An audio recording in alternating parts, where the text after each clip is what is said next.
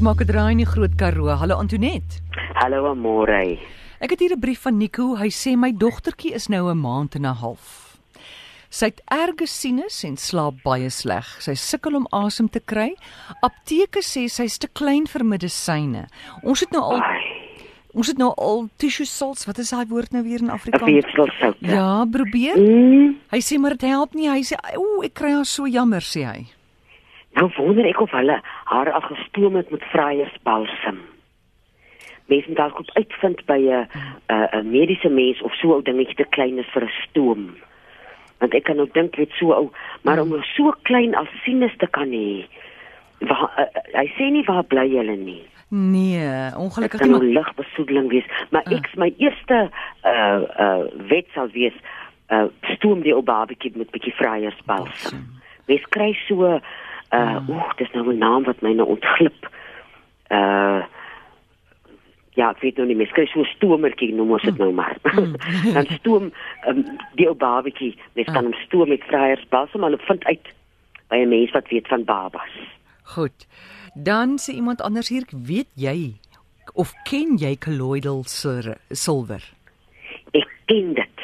Uh in die sin dat iemand het vir my die veearts uh uh wat is version nou in Afrikaans die veearts uh Weergawe. weergawe gegee van dit is my honde so in drade vas hardloop en seerplekke kry. En ek weet mense neem dit die een wat ek nou van praat is 'n gel Ah. wat jy aansmeer. Nou uh ek weet ek het nou nie veel kennis van hoe om dit op mense te gebruik nie, maar ek weet ek het 'n vriendin wat altyd so praat van die colloidal silwer wat sy gebruik. Uh nou weet ek nie of die mens nou dit inwendig wil inneem, Ja. maar ek is seker 'n goeie apteker, jong mens kyk deesdae sulke knap apteke dat 'n mens daar by iemand gaan uitvind uh hoe om dit te gebruik. Goed. Ons vat 'n oproep Charlotte, goeiemiddag. Hallo. Er is hier goeiemiddag. Goeiemiddag Amorey, dit is Duifie Miller van Kriel. Hoe gaan dit? Goed, dankie. Is dit duifie? Ja, Duifie Miller van Kriel. Man, ek het so rukkie terug het ek vir Antonet het ek vir julle gebel en gevra raad in verband met my man se arm, hy het 'n ringwurm op die arm. Ja. Dit ehm um, sy het vir ons die raad gegee van die uh, appelasyn en die kasterolie en ons smeer dit gereeld aan en ons maak hom toe Mm. en hy is baie baie mooi, hoor. Ag, Duifie, dis die nuus van die week. Dis wonderlik om dit te hoor. Ja, nee, ehm ons maak hom oggend en aand maak ons hom toe. En Ja. eh ehm so hy kort nog 'n bietjie werk aan hom, maar hy lyk baie baie mooi, hoor. Nou hou sommer so en naai gesond is so 'n 10 dae of so. Hou aan daarmee. En Ons uh, doen. Daar sê Duifie baie baie dankie dat jy laat. Goed, plesier Antoinette, geseënde Kersfees en voorspoedige nuwe jaar vir julle. Dankie baie dankie duifie. Duifie vir jou ook. Charlotte, goeiemiddag. Ag goeiemôre. Uh ek wil net by Antonet hoor. Uh my voete brand net as ek gaan lê in die aande. Mm. Verskriklik. My naam is Jan hier van Pretoria. Jan, jy moet nou begin deur uh soggens en saans uh Ja. ehm 'n eetlepel sout en 'n eetlepel Engelse sout. En Ja. so 'n kommetjie lou water jou voete Ja. daarin te week. Ja. Uh, dra jy heeldag skoene, Jan? Ja, ek is 'n boer. Ah, maar dan kan jy mos hierso so dat dit so skemer word. Uh saans Aha. as jy bietjie uh jou jou bene reguit maak, loop 'n Ah. bietjie kaalvoet. Okay, Uh, dis wat ek baie keer doen, ja. Daar sê dan jy op die regte pad, Jan. Uh Ah. op die gras of op 'n plek wat jy nou nie weet tot mense voete nou eers gewoond is daaraan. Ah, En dan uh sal ek ook as ek jy is uh seker maak dat die sokkies wat ek dra of van katoen is of van 'n uh uh mens kry wonderlike wolhaar sokkies wat nou uh dis wat ek dis wat ek dra. Dis wat ek dra. Maar dan doen jy als reg, Jan. maar nou Ja. hoekom en hoekom net as ek gaan lê dan begin my voete brand en dit voel onder my tone asof ek in modder getrap het en die modder sit onder my tone vas. Ai, Jan. Maar dan Ja. jy nou die uh, Desember uh uh kry vir jou 'n flennie lap en nou kan ek Ah. sommer die wonderlike nuus breek. Ek het onlangs hierdie medisinale flennie, die rooi flennie in die hande Ja. gekry. Uh mens kan by jou apteek vra dat hy dit vir jou bestel. Dan Ah. sny jy so 'n langerige reep en jy Ah. bedruk dit liggies met die kasterolie.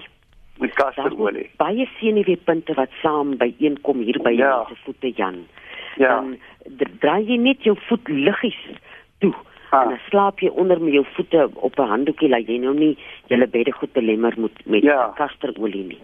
Doen dit so Ja. vir 14 dae en dan bel jy my Okay. na Kersfees en dan sê jy of jy beter voel.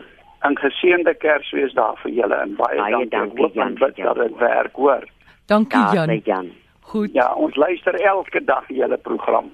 Jan, voordat jy waai, Antoinette het jy toe nog gesê van die sout en die Engelse sout wat 'n mens moet doen? Ja, ja, ja, O, ja, ja, o, ja. Goed. Dankie dan ek En het ek wil gemis. net vir jou sê ons was saam met jou op die eerste uh Skip. kunstefees skip. O, die een wat in in Mosambiek loop draai het. Ja, de, ja, gaan loop draai daar die kant daar ver, die heel eerste ene. Het jy afgeklim by Mosambiek? Nee, my vrou het uh uh het het het 'n heup probleem gehad. O, o, ons nie afgeklim nie. o, goed. Maar hoorie, as jy nou gaan jy hierdie vakansie see toe? Nee, wat maar ons boer, jy weet ek ek O. gaan nie op vakansies nie. O, goed. Goed. Dankie Okay. Jan. Mooi bly. Seën vir julle hoor. Dankie. Bye. Ek wou vir hom sê loop stad loop op die sand, né? Nee? Kaalvoet, Antoinette. Dit is lekker vir mense voete ook. Charlotte, goeiemôre. Ja, praat maar. Hallo. Ek kan maar praat? Is Antoinette daar? Hierso sit ek, praat gerus. Goed, lyk my nie die lyn werk daar lekker nie. Iemand sê Jan met sy brandende voete moet uh, met 'n tennisbal rol elke aand. OK, dis 'n goeie plan as 'n mens so sit. Ek weet nie of Jan 'n vlakte voor hom het nie. Op 'n Ja. berg dan kan hy na dit sit en kyk en dan rol hy sy voetjie. Ja, ja, daar's 'n idee Jan. Charlotte, goeiemôre. Hallo. Yes. Ek wil net vir julle terugvoering gee oor daai koloniale silwer. Ja. Dit werk uitstekend. Ek het op 'n stadium toe ek dit da erge trauma gegaan het, het ek bloedvind het tot 7 8 per, op 'n keer gehad en ek het die kolonia en en hulle het my antibiotika gegee, al daai goed niks gehelp.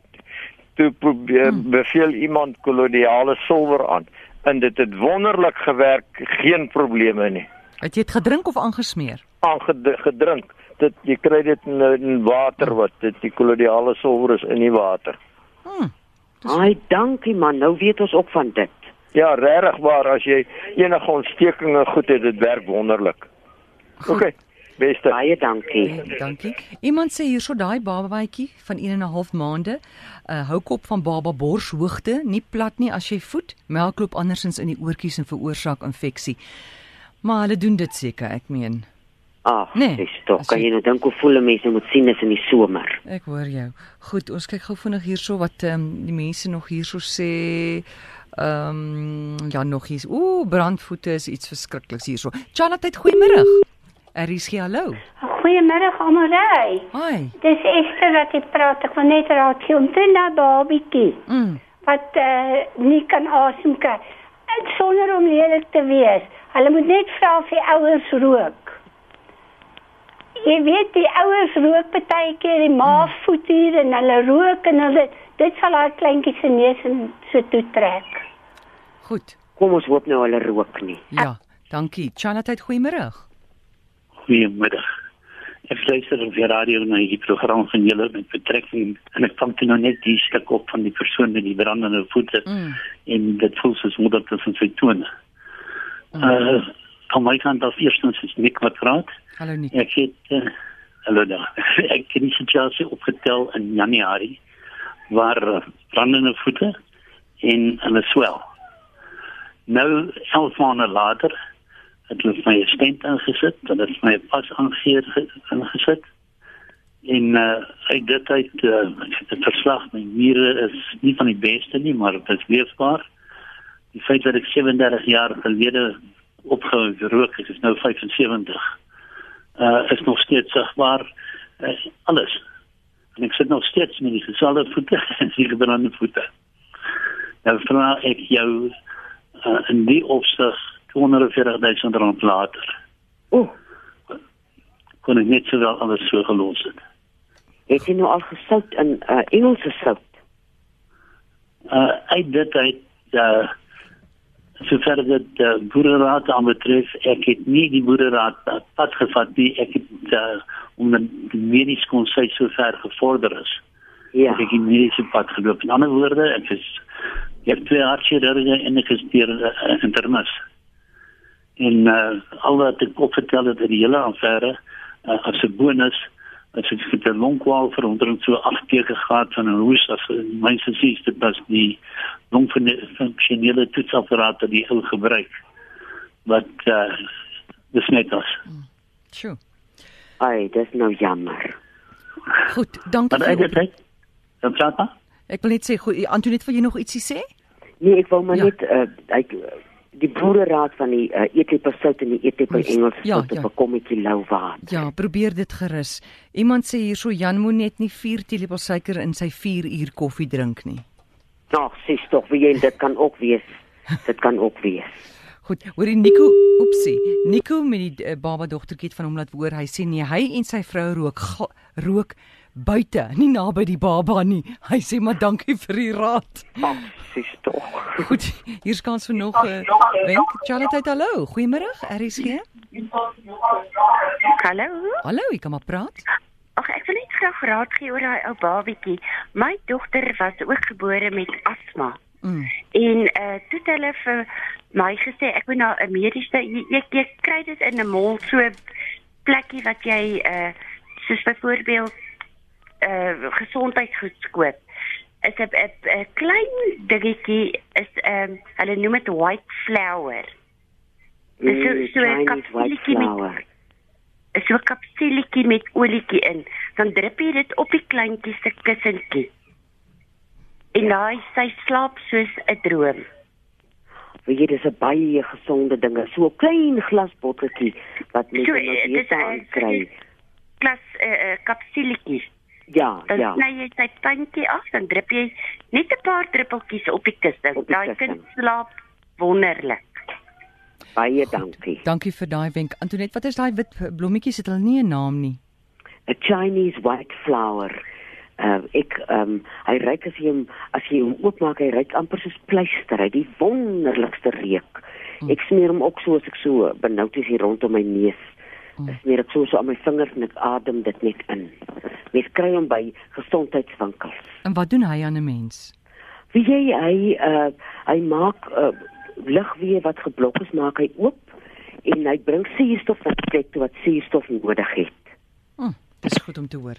Antoinette, baie dankie. Ons praat weer oor 'n week van nou. Dankie vir die lekker gesels môre. So gesels Antoinette Pinaar, onthou dit is nie 'n mediese program nie. So as jy enige skeet het, gaan sien jou dokter. Jy kan vir Antoinette probeer bel, lyk my die lyn is nie so lekker daar vanaand nie.